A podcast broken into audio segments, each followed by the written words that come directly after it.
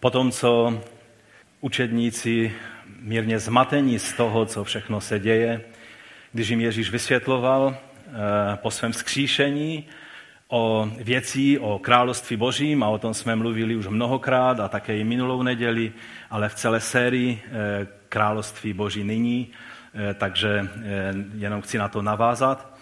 A, a učedníci, pro ně to znamenalo, že když nyní začíná Boží království, znamená to, že proroctví Joele, které potom i Petr citoval, znamenalo to, že eh, Duch Svatý má přijít, být vylit a že začínají poslední dny. A proto Lukáš, když citoval Petra, tak Petr si dovolil dokonce změnit slova proroka Joele. Joel říká, a potom, po těch všech věcech, o kterých píše, o kterých jsme mluvili i minule, eh, tak potom se stane to, že vylejí svého ducha.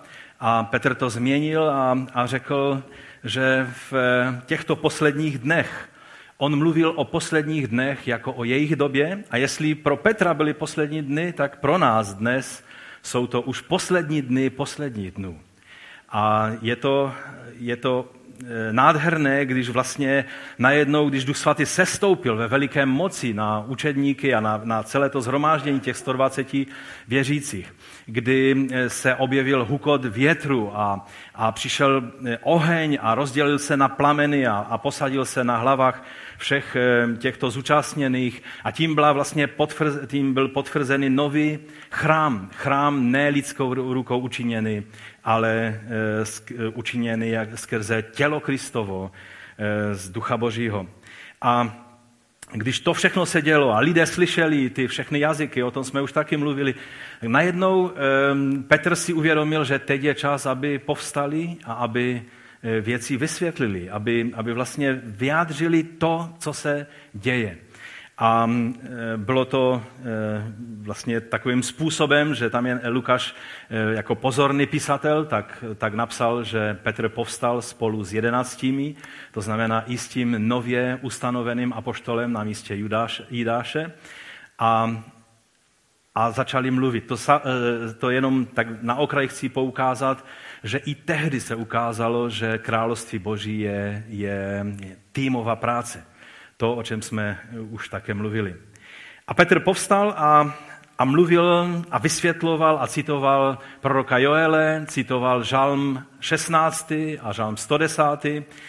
O Davidovi mluvil, mluvil o vzkříšení, které bylo Davidem prorokováno, mluvil o vylití ducha, které bylo Joelem prorokováno a také, kdybychom měli čas, bychom se mohli podívat do proroka Izajáše, na kolika místech je řečeno, je, je Mesiáš dan do souvislosti eh, s Duchem Svatým, eh, který, eh, který bude vylít, který spočine na něm a potom, když Ježíš odešel do nebe, tak poslal to zaslíbení od Otce, které bylo zaslíbeno a to bylo vylítí ducha. A to nás přivádí k té poslední větě, kterou, kterou bych jenom zopakoval z toho Petrova kázání. A e, když Petr to všechno vysvětloval, tak tady je napsáno, že ti, kteří to uslyšeli, byli hluboce zasaženi v srdci a řekli Petrovi, ostatním apoštolům, co máme dělat, muži bratři. To je otázka, kterou když uslyšíte od člověka, který, který se ptá na boží věci, tak vězte, že v tom okamžiku působí Duch Svatý. Tu otázku vám nepoloží člověk jen tak. I když by vám měl odjet autobus, i když by se mělo stát cokoliv, když vám někdo položí otázku, co mám podle tebe dělat, abych eh, dal svůj život do pořádku před Bohem, tak je čas tehdy udělat vše to, co je potřeba, vysvětlit a případně i pokleknout a modlit se s takovým člověkem. Třeba na tržišti, třeba v samoobsluze, kdekoliv, ale ta otázka nikdy není jen tak, ale vždycky je to působení Ducha Svatého. Že tady je řečeno, že byli hluboce zasaženi v srdci. A zeptali se, co máme dělat, muži bratři. A Petr jim řekl, učiňte pokání, každý z vás, ať se dá pokštit na základě jména Ježíše Mesiáše na odpuštění svých hříchů a přijmete dar Ducha Svatého. A teď ta důležitá věta, kterou jsem už při pořehnáním, ale e, Tamar citoval, neboť to zaslíbení platí vám, vašim dětem I všem, kteří jsou daleko, to znamená všem pohanům v pohanských národech, které si ještě ani tehdy učeníci nedokázali představit, které si povolá Pán náš Bůh.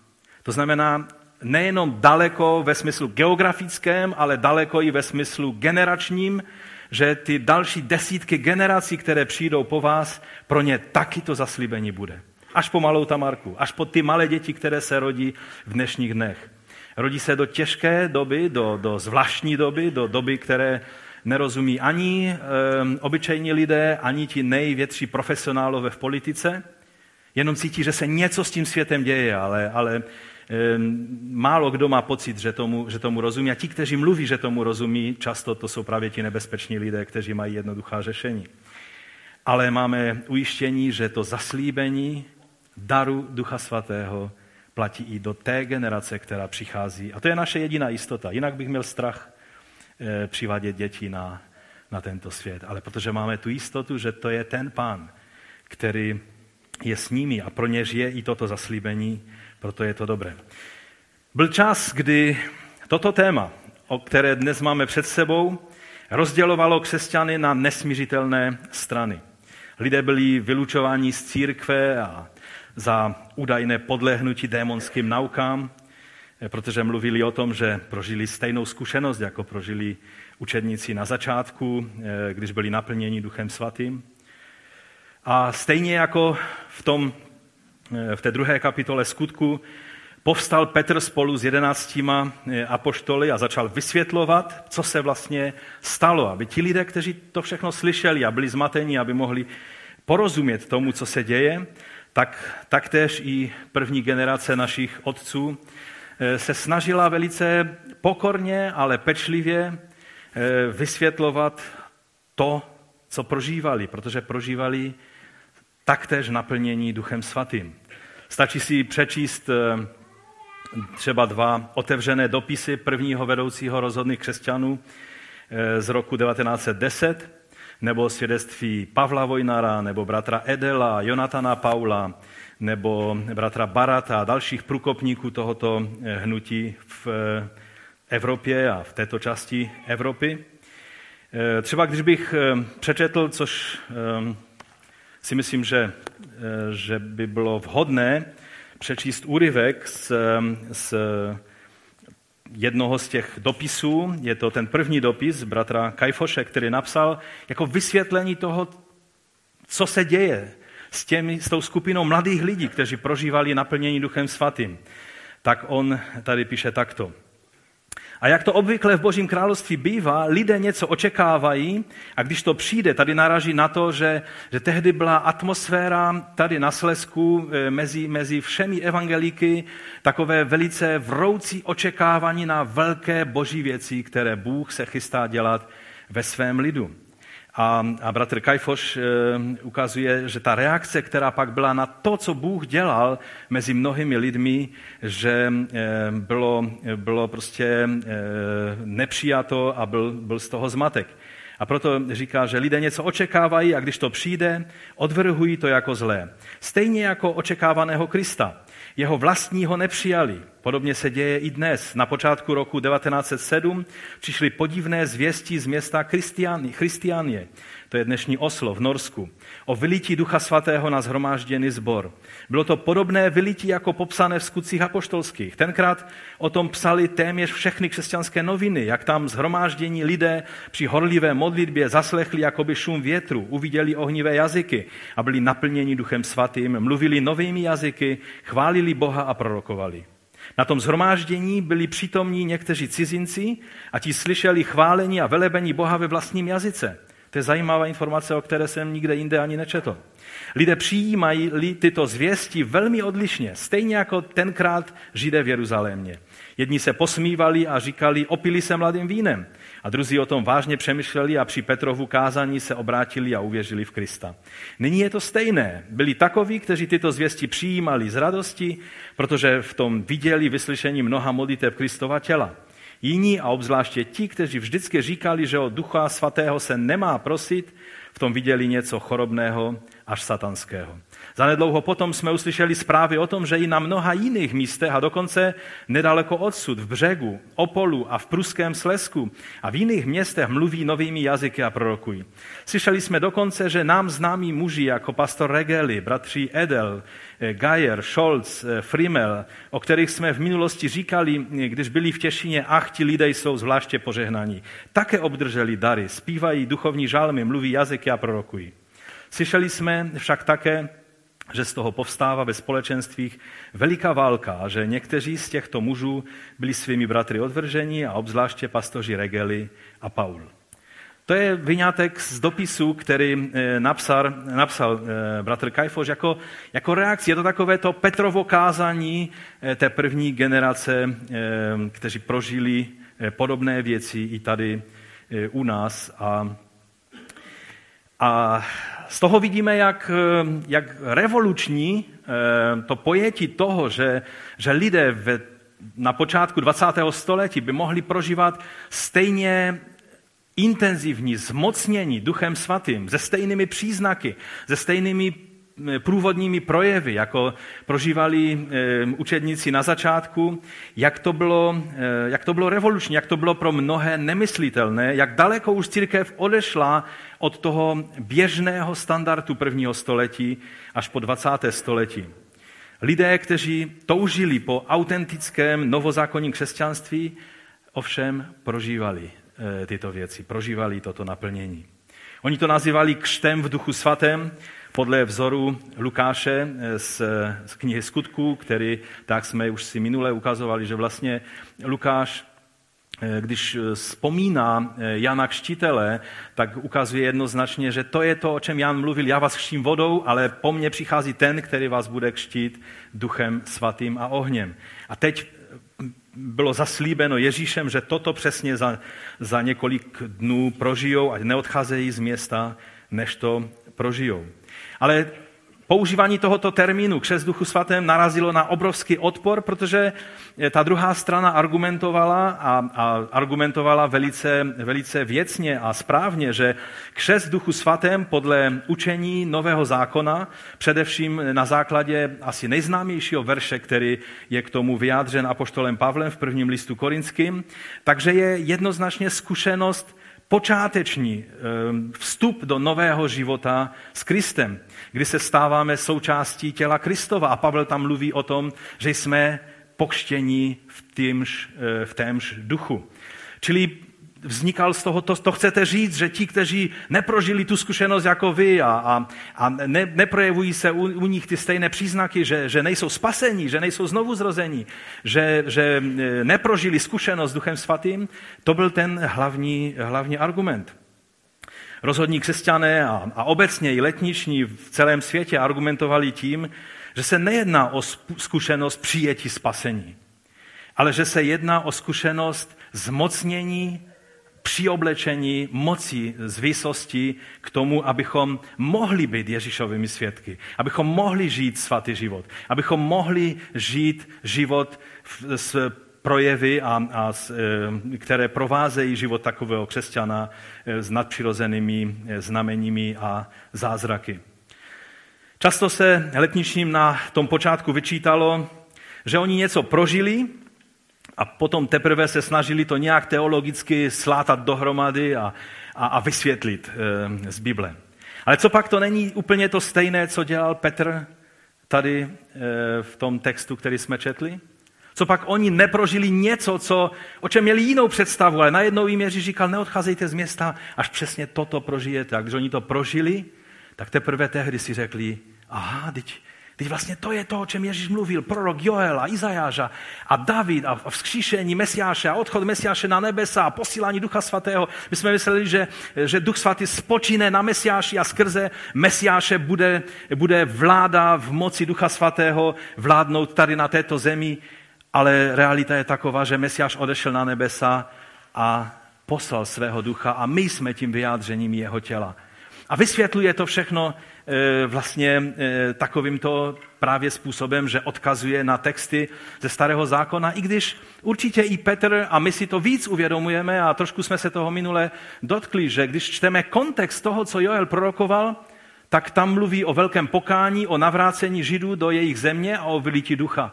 A, a, a tyto věci potom e, Joel říká, a po těchto věcech vylejí ducha, až bude to pokání, až, budou, až bude ta, e, ta obnova, to všechno, to, jsou, to je ten čas. Ale Petr najednou uviděl, že to je to, co se děje a, a citoval ta místa. A někteří rabíni by mu řekli, no počkej, počkej, to tak není, to nemůžeš takhle vzít a, a onak vzít. Ale jednoduše Petr tím řekl, to je to, o čem mluvili ti proroci, to jsme prožili, to je realita. Stejně tak jako potom u když u Kornelia prožili stejné věci, eh, ti, ti nově obrácení pohané, tak Petr nevysvětloval složitě nějakou teologii služby pohanům, ale říká, Bůh dal těm pohanům přesně to, co my jsme prožili na začátku. To byl jeho argument. Úplně stejným způsobem i naši otcové argumentovali a to jim samozřejmě bylo vytýkano. Samozřejmě od té doby, byl to začátek 20. století a od té doby už uplynulo hodně času. Je tady někdo, kdo má 100 let? Asi těžko, že? Tento sbor má 105 let a, a já jsem třetí generací ve sboru, jsou tady e, i, i členové čtvrté generace, i už páté generace a je to, je to skvělé, ale, ale za tu dobu uplynulo mnoho času a mnoho stohy knih byly napsány. Mnohé věci jsou dnes pochopeny lépe, než byly na tom začátku. Ale e, ten začátek byl bylo něco mocného, co Bůh eh, konal mezi těmi jednoduchými křesťany. Gordon Fee, jeden z nejrespektovanějších novozákonních biblistů, eh, ve svém hojně citovaném článku a později eh, se z toho stala i kniha a jedna kapitola byl ten článek, kniha Gospel and Spirit, Evangelium a duch, vysvětluje, že některé pojmy a koncepty u letničních možná jsou problematické. A že, že, že ta teologie má tu a tam mezery a není to tak pěkně uhlazené a ucelené.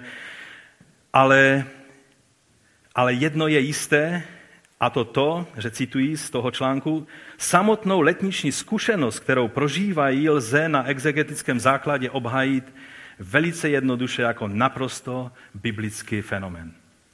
Dnes už není čas, kdy někdo by mohl říct, ono to je všechno z ďábla a všichni eh, mu budou přikyvovat. Protože dnes už to jsou jenom ojedinělí lidé, kteří takovýmto způsobem k tomu přistupují, protože většina seriózních teologů přichází pomalinku k tomu, že vidí, že ty věci jsou tak, jak eh, možná neobratně a neuceleně a utržkovitě ti první bratři eh, letniční vysvětlovali. Gordon Fee pokračuje dále takto. Myslím, že je správné podotknout, že pokud je jedna věc, která odlišuje ranou církev z prvního století od jejího protějšku ve 20. století, on to psal ve 20. století, ale napsal by určitě i ve 21. století, kdyby to psal dnes, je to úroveň vědomí a zakoušení přítomnosti a moci Ducha Svatého. Zeptejte se jakéhokoliv množství lidí dnes, z různých eh, částí křesťanské církve, aby definovali křesťanské obrácení nebo křesťanský život. A jeden z nejvýraznějších znaků té jejich definice bude obecná absence důrazu na aktivní dynamickou roli Ducha Svatého. Je to přesný opak nového zákona, Gordon Fee pokračuje. Duch tam není jen pouhým dodatkem. Ve skutečnosti on je ono sine qua non, onou nepostradatelnou složkou křesťanského života. Není ani jen pouhým teologickým pojmem, spíše je prožívan jako v skutku mocná přítomnost v jejich životě. Cokoliv bychom mohli o, první, o prvotní církvi říct, tak především to, že byla složena z lidí ducha. To je názor biblisty, který je jeden z nejrespektovanějších eh, expertů na nový zákon. Pak na jiném místě Gordon Fee eh, pokračuje eh, a dodává toto. To, co musíme pochopit, je, že Duch Svatý je ten hlavní prvek. On je tou hlavní složkou oné nové existence, nového života. Pro rané věřící se nejednalo především o obdržení spásy a odpuštění a bytí připraveným na nebe. Nade vše ostatní to bylo o přijetí ducha. v jehož moci by mohli chodit v onom nadcházejícím věku, v tom věku, do kterého byli přesvědčeni, že vstoupili. Asi by jen stěžka rozuměli letniční ter- terminologii nějaké pojmy duchem naplněný křesťan, spirit-filled Christian, že? Anglicky se často používá eh, prostě pro popsání těch, kteří měli letniční zkušenost. Eh, oni jednoduše, eh, citují dál Gordona Fee, nepomyšleli na vstup do křesťanství nebo křesťanskou iniciací jako na nějaký dvoustupňový proces. Pro ně být křesťan znamenalo mít ducha, být člověkem ducha.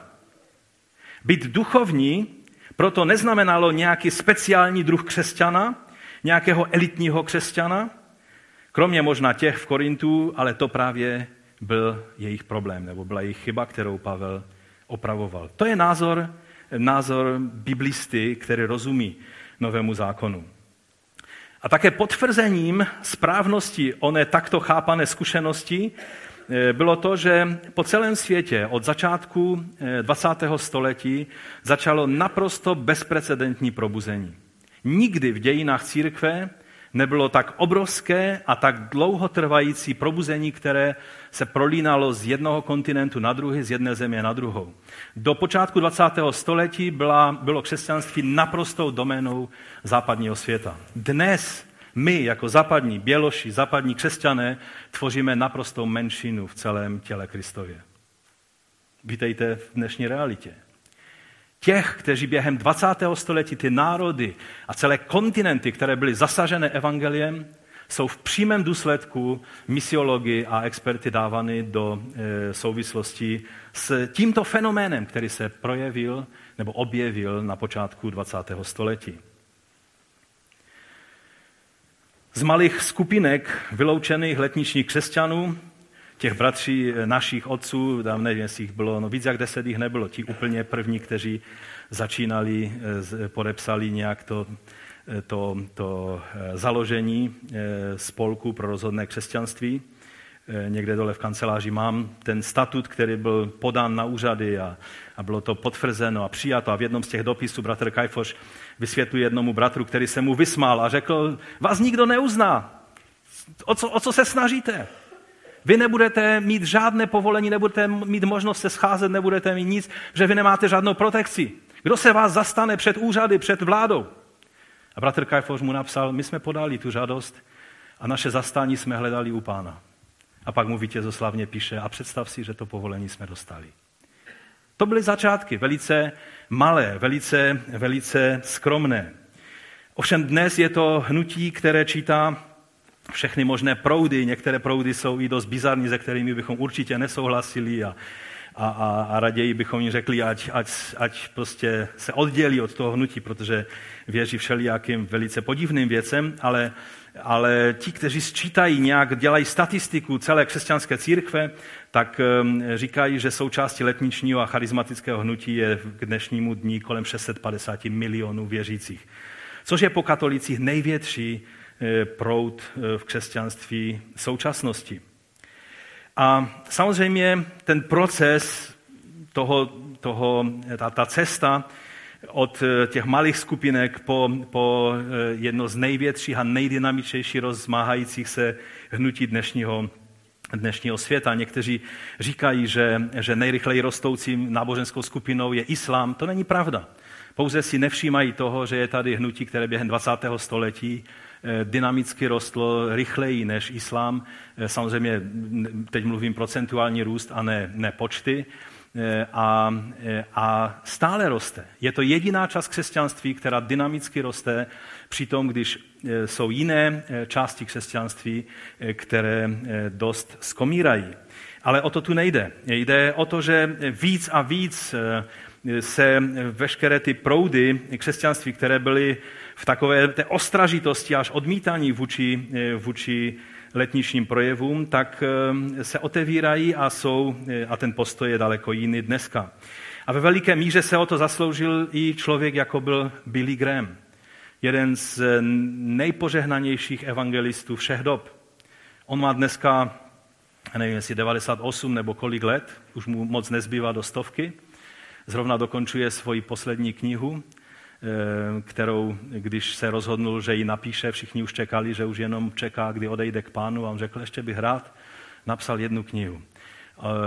On už píše knihu 80 let, to je hodně dlouho, protože on začal jako hodně mladý. A, a on je ten, který, který trval na jedné věci, že ve všech jeho evangelizačních kampaních když někdo říkal, dobře, uděláme evangelizaci s Billy Grahamem, ale uděláme to jenom s těmi, kteří nemají nic společného s letničními. Billy Graham řekl, kde máte letniční, bez nich to nebudu dělat. Jo? A, a vždycky museli ty organizační týmy přizvat, ať se jim chtělo nebo nechtělo, eh, k těm, k těm evangelizacím letniční sbory. A to způsobilo, že najednou se začali, začali poznat, najednou zjistili, že ne všichni jsou fanatici, ne všichni jsou nějací střelení lidé, kteří mluví jenom o e, v jiných jazycích a kteří jenom prorokují a zpívají žalmy na každém místě, ale že jsou to docela e, i střízlivě uvažující lidé.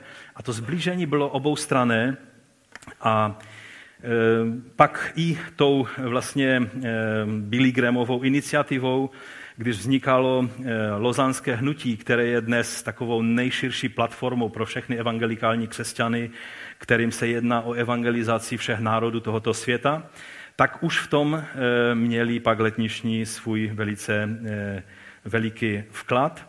A v dnešním lozanském hnutí znám některé členy těch, těch výborů, tak už jsou letniční jedním z nejvýznamnějších motorů celého tohoto lozanského a obecně i řečeno evangelikálního hnutí. Z lozanského prohlášení, které, kde už je vidět eh, tento, tento vliv, tak budu citovat jeden odstavec. Evangelizace světa se stane možnou skutečností jen tehdy, když duch obnoví církev v pravdě a moudrosti, víře, svatosti a lásce a moci. Proto vyzýváme všechny křesťany, aby se modlili za takové navštívení svrchovaného ducha Božího. To je lozanské prohlášení. To je eh, autoritativní dokument pro všechny evangelikály dnešního světa. Za takové navštívení svrchovaného Ducha Božího, aby se všechno jeho ovoce mohlo objevit na celém jeho lidu a aby všechny jeho dary zbohacovaly tělo Kristovo. Jen tehdy se celý svět stane vhodným nástrojem v jeho rukou, aby celá země mohla slyšet jeho hlas. Není divu, že známý historik eh, Edwin Scott eh, Gostad, eh, když byl na jedné univerzitě a položili mu otázku, eh, co budou historikové, až se ohlédnou na minulé století, to znamená 20. století, pokládat za nejvýznamnější součást vývoje amerického křesťanství v tom 20. století. A on bez váhání odpověděl nástup a růst letničního hnutí. To byla odpověď historika, který viděl, jakým způsobem Bůh toto hnutí od jeho takových těch, eh, těch úplně raných začátků eh, dovedl až k té expanzi, která probíhá stále ještě dnes. Samozřejmě bychom mohli říct, no ono, každá věc, která vzniká jako nová, tak je podezřela. Když eh, zakladatel svědků Jehovových eh, Russell řekl, že není možné, že, že, že církev byla ve tmě od doby apoštolů až do doby, kdy on napsal těch svých sedm eh, spisů a řekl, že všichni lidé jsou ve tmě do doby, než si přečtou těch jeho, eh, ty jeho spisy, tehdy teprve budou ve světle. Všechno, co nějakým způsobem se odsekává od kořenů, církve a, a začíná teprve někdy v 19. 20. století, je právem podezřelé Ovšem, eh, tak to není s tím hnutím, o kterém, o kterém mluvím a jeho jsme součástí. Eh, to hnutí vždycky jako hlavní, a když mě se někdo zeptá, jaká jsou eh, letniční, prostě jaké jsou letniční znaky církve, které bychom neměli opustit. Já říkám, mě nejde o letniční znaky. I na biblické škole toto vyučuju. Mně nejde o letniční příznaky a ty, ty distinctives, jak se říká v angličtině. O co mi jde, to je to, abychom prožívali novozákonní křesťanství abychom prožívali to, co prožívali první křesťané. Jestli to souhlasí s letničními distinctives, nebo je, jde to proti ním, my máme srovnat krok, abychom byli křesťany, kteří následují novozákonní e, prvotní církev, na kterou Bůh vylil svého ducha, a abychom tímto způsobem žili. A e, tím jedině bude zaručeno, že to bude hnutí, e, kde Duch Svatý nebude zarmucován a kde bude moci konat své dílo. Ale samozřejmě, když bychom se ptali, jestli, jestli jsme vytvořili, nebo jestli se stalo něco nového, nějaká, nějaká nová církev nebo denominace, tak je třeba říct, že prvotní církev byla víc letniční, než jsou jak, jakýkoliv letniční v dnešní době nebo charizmatici. Když bychom četli některé záznamy od, od eh, církevních otců, a já nemám čas, abych eh, nějak eh, více se tím zabýval, i když tady mám spoustu různých dobrých citátů, Dr. Ron Kidd z 39 od církevních otců té první generace hned po apoštolech, tak 11 z nich, u 11 z nich našel zcela jasné letniční e, zmínky o, zkuš, o letniční zkušenosti v církvi jejich dnů. A to počavše Klementem Římským přes Ignatia e, Antiochijského, který, který vlastně se narodil v roce 35 a, a tak dále. Tam, je, tam oni se zmiňují se celou samozřejmostí o těchto věcech.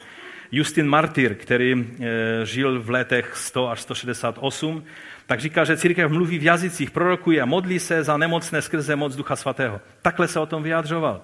Ale velice zajímavý, čeho, co, na co bych chtěl upozornit, je, je Ireneus, jeden z největších církevních a nejrespektovanějších církevních otců, jak katolíky, protestanty, tak letničními, tak on, který žil v roce 130 se narodil a žil do roku, do počátku třetího století, do roku 202 eh, a, a je velice takovým silným hlasem pro, pro ortodoxní křesťanství, tak on říká o realitě eh, své církve své doby takto.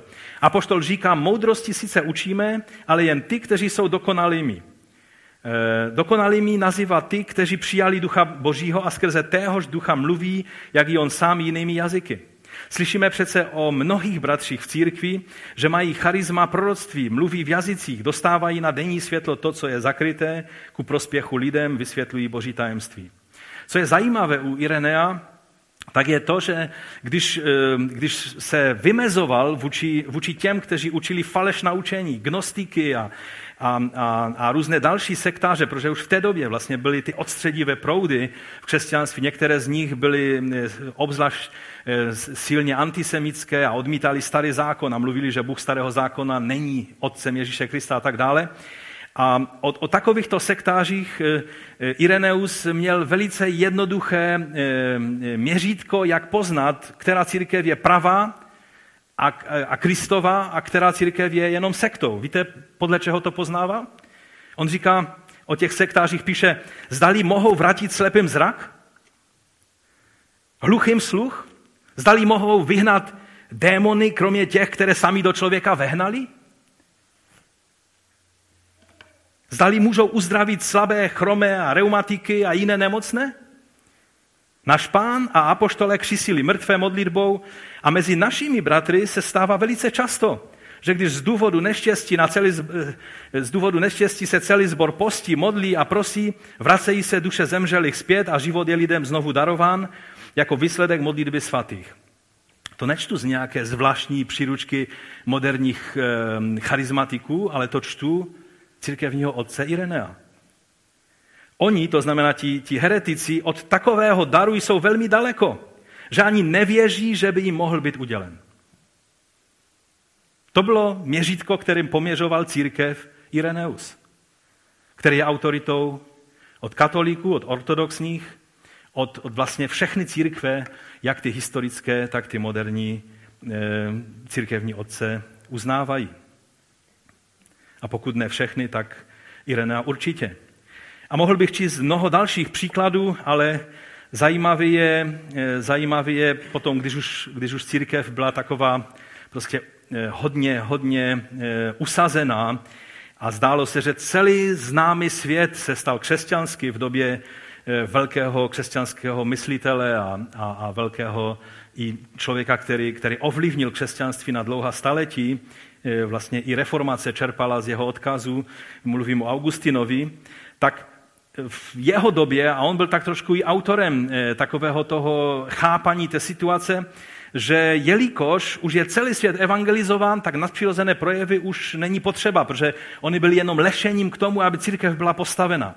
A navíc už je i písmo jako autoritativní hlas dán do církve a apoštolskou dobou byl uzavřen a, a církev je rozšířená po celém světě, takže nadpřirozené dary jsou nadbytečné a navíc stávají se vždycky jenom kořistí nějakých fanatiků a takových ujetých lidí. Takže ohlásil jakoby konec e, té doby, kdy tyto nadpřirozené projevy se v církvi projevují. No ovšem, to, co už není tolik známo eh, Augustinovi ve svém pozdním věku, a to je dvojnásob zajímavé, protože většinou lidé, a zrovna na jednom pastorském setkání nedávno jsme o tom mluvili, jestli známe někoho, kdo třeba komu bylo například 70-80 let, eh, kdo radikálně změnil své názory v nějaké věci, ve kterých poznal, že se mylil. A je dost problém najít takového člověka. Já se jenom modlím, aby, aby nám pán pomohl, abychom ve vysokém věku, pokud zjistíme, že jsme šlapli vedle, anebo že jsme něco špatně rozuměli, aby tu učenlivost, to bytí jako dítě, abychom si dokázali zachovat i ve vysokém věku. Augustín jako už potom na, jakoby do důchodu, tak se stal pastorem zboru v Hyporegiu v severní Africe, dneska by to byla asi Libě. A, a tam Bůh začal uzdravovat lidi a začaly sedít zázraky a Augustín změnil svůj názor a tak se tím fascinoval, že nechal založit knihu, kde se každý zázrak postivě zapisoval. A takhle jsme se o tom i dozvěděli. Rozumíte?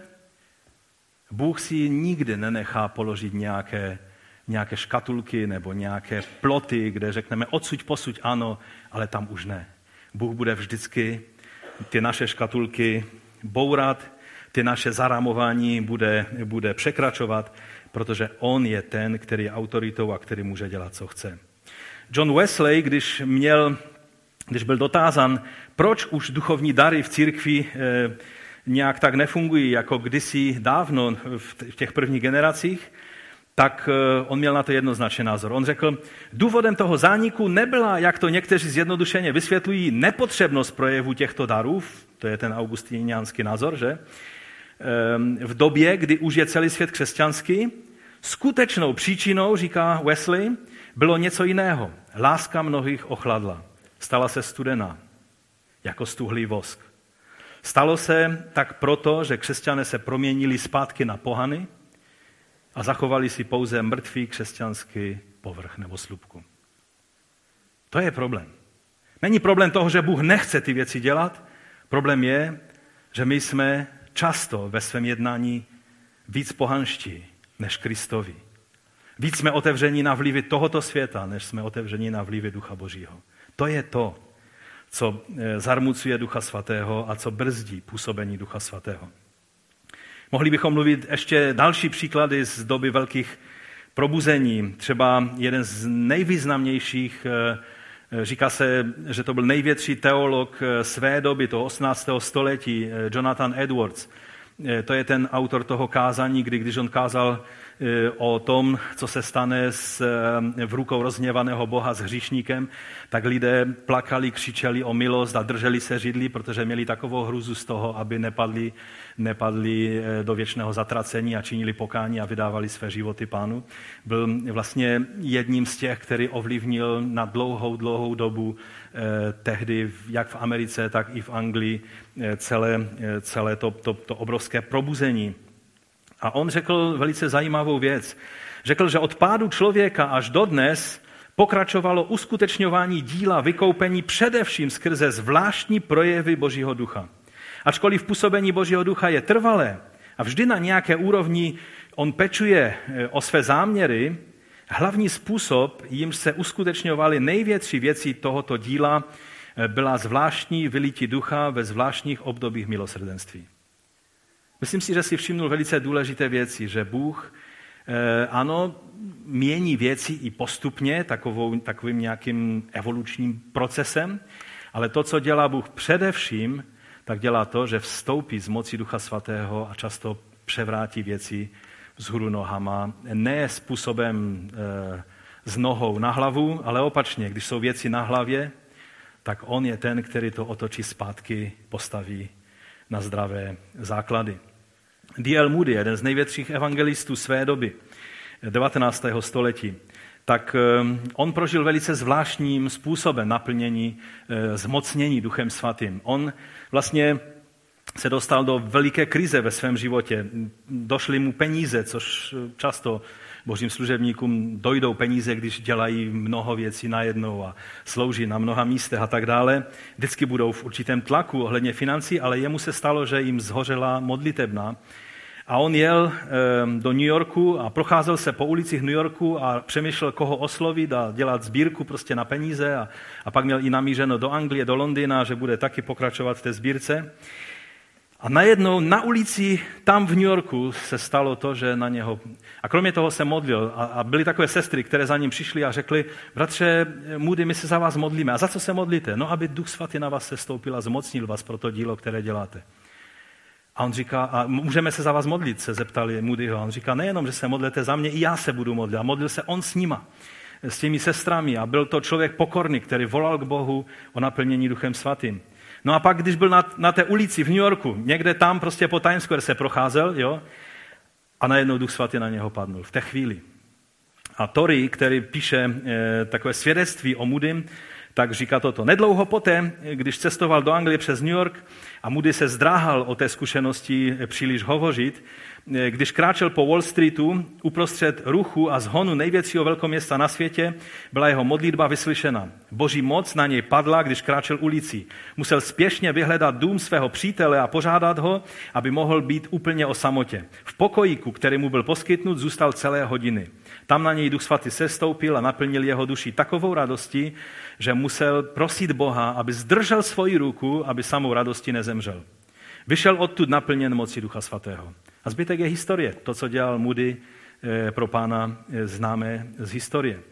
Také moravští bratři, když mluvíme, že měli sto let eh, nepřetr, ne, ne, nepřetržité modlitevní vlastně řetěz a že, a že byli misionáři na, v Gronsku a v Jižní Africe a na mnoha, mnoha dalších místech světa, tak je dobré si uvědomit, že ani oni to, co dělali, by neudělali a oni by se spíš uvažili ve vlastní šťavě, protože oni se začali hádat, jakým způsobem se má přijímat večeři páně a, a byly tam různé proudy a názory mezi nimi a tak dále. A najednou na ně se stoupil Duch Svatý. A e, jeden z historiků, Thomas Holcroft, e, ve své e, knize píše takto o nich.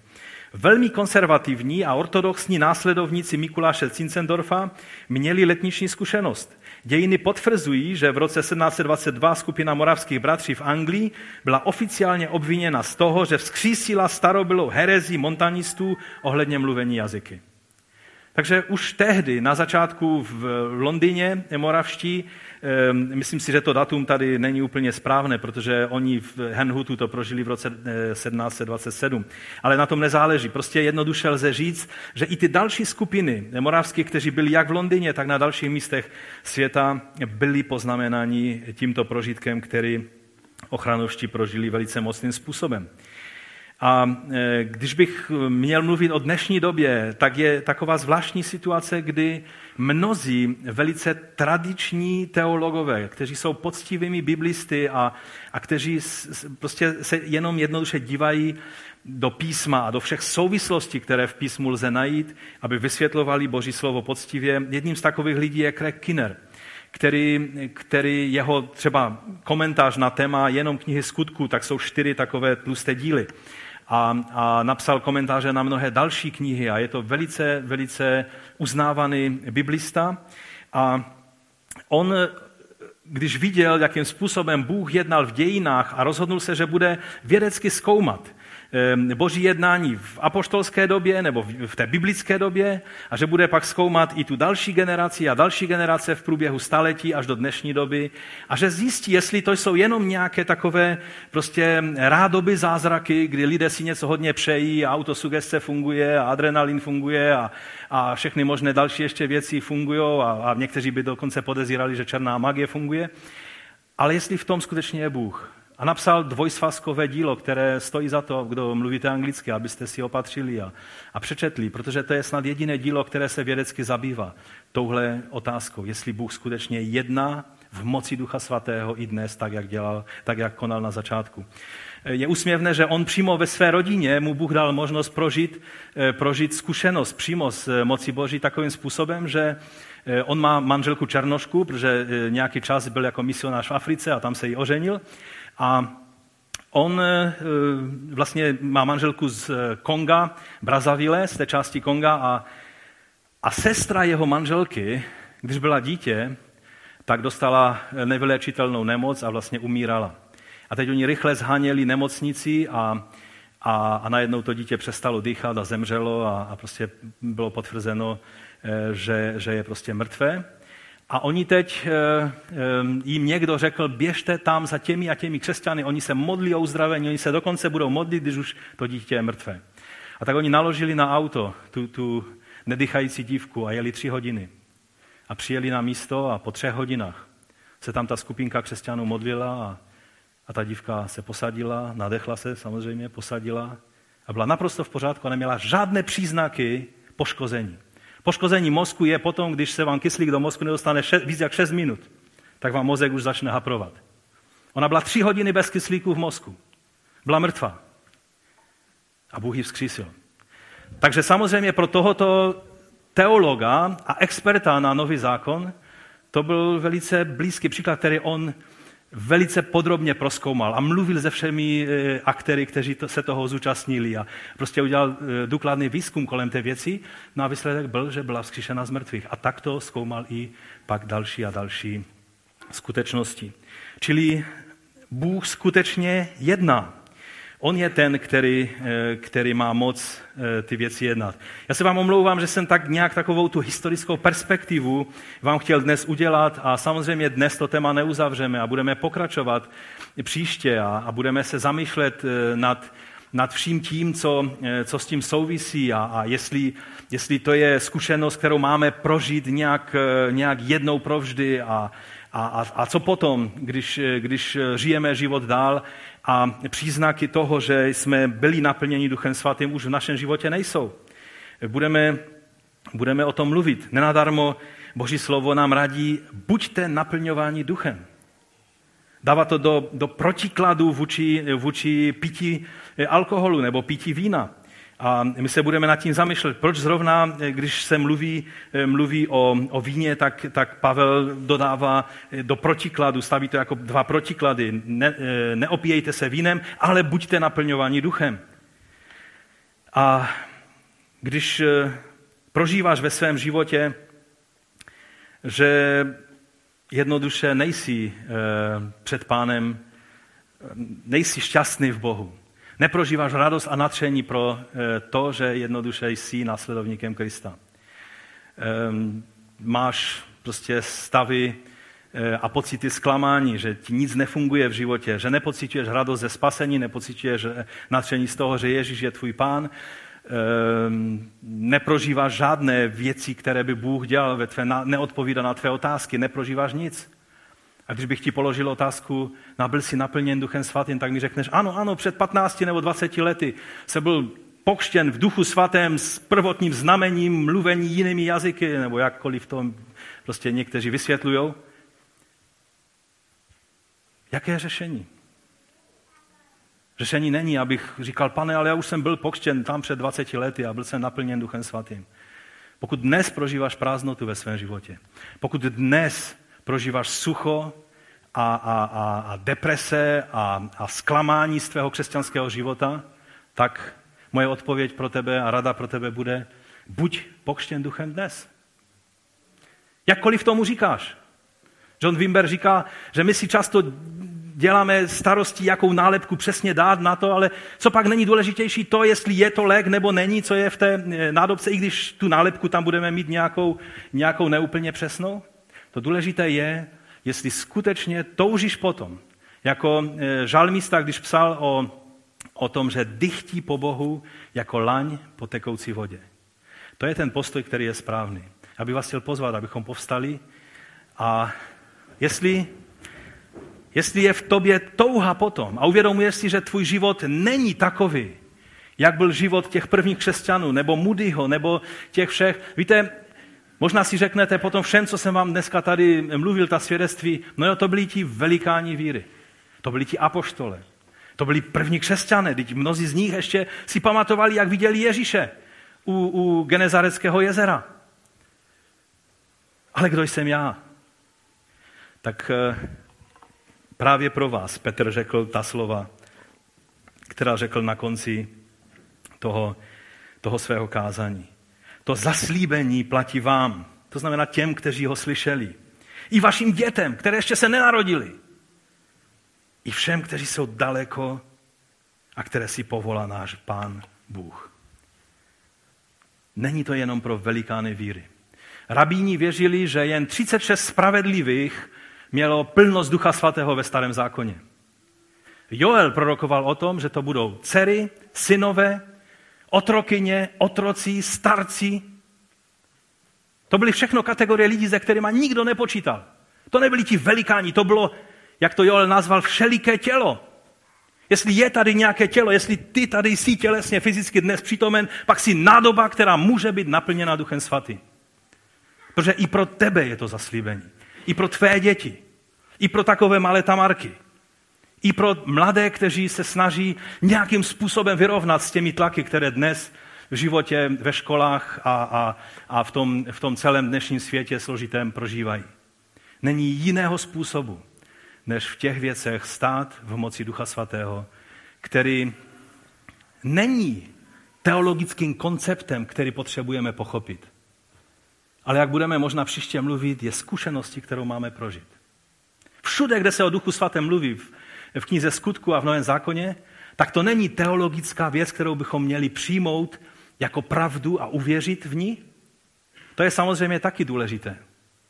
Ale když se mluví o přijetí daru, o naplnění Duchem Svatým, tak se mluví o zkušenosti, kterou lidé se svým spasitelem měli. A to je to, co potřebuješ ty a já. Moody na jednom místě poradil lidem, když, když mluvil a on vždycky si vzal Toreje, aby, aby Tory vysvětloval tyhle věci. Mluv k těm lidem o, o, o přijetí moci e, Boží a o, o pokání a o, o duchu svatém. To byly dvě témata, které on vždycky chtěl, ať Torej mluví. A, a pak říkal lidem, když potřebuješ, běž někde e, do hory, běž do lesa, nebo, nebo se zavří do komůrky, nebo, nebo jdi někam. Když kdekoliv, pokud pociťuješ potřebu, že tvá nádoba je vyprázdněna, ne ve smyslu toho, že by tě Bůh zavrhnul a nejsi spasen, ale ve smyslu toho, že své spasení neprožíváš způsobem, který je určen pro každého následovníka Ježíše Krista. Aby se mohl radovat. Budeme mluvit o tom, jak, je, jak jsou spojené nádoby radost v Pánu a Duch Svatý. Plnost ducha a radost jsou dvě spojené nádoby, které nejde oddělit. Pokud je už to dávno, co si naposledy prožil radost v Pánu, pak je nejvyšší čas říct, Bože, tady jsem, naplní mě svým duchem svatým. Já tě o to nyní prosím, pane, aby si ty, ty víš nejlépe pro každého jednoho z nás. Ty víš, kde budeme dnes, kde budeme zítra. Pane, sestup se svojí moci, tak si padnul na učedníky na počátku, učiň to i s každým jedním z nás. Pane, my tak se otevíráme na tvé působení. Nechceme jenom věřit správně, teologicky, v učení o Duchu Svatém, ale chceme prožívat tvoji realitu na každý den. A tak v této chvíli se na tebe otevíráme a prosíme tě v těch nadcházejících chvílích a hodinách a dnech, kdy mluvíme o tomto tématu, nedovol, aby jeden jediný bratr nebo sestra tady na tomto místě neměla jistotu toho, že ví, co to znamená naplnění Duchem Svatým. Co to znamená být ponožen, pokštěn do svrchované moci Mesiáše a jeho ducha. My tě prosíme, pane, aby ty sám si to učinil. Aby ty sám si vylil svého ducha na nás, tak jak si to učinil eh, tam v, té, v tom oslu na začátku 20. století, jak si to učinil na mnoha, mnoha místech, o kterých jsme i dnes mluvili. Učin to i s námi dnes. Ano, my jsme, pane, letniční podle názvu, ale mnozí z nás nemáme ponětí o tom, co znamená chodit v moci toho, jehož zmocnění nám je k dispozici. A tak tě prosím, pane, učiň to s našimi dětmi, s našimi mladými lidmi, ze starci, s každým jedním z nás. O to tě prosím ve jménu Ježíše Krista. Amen.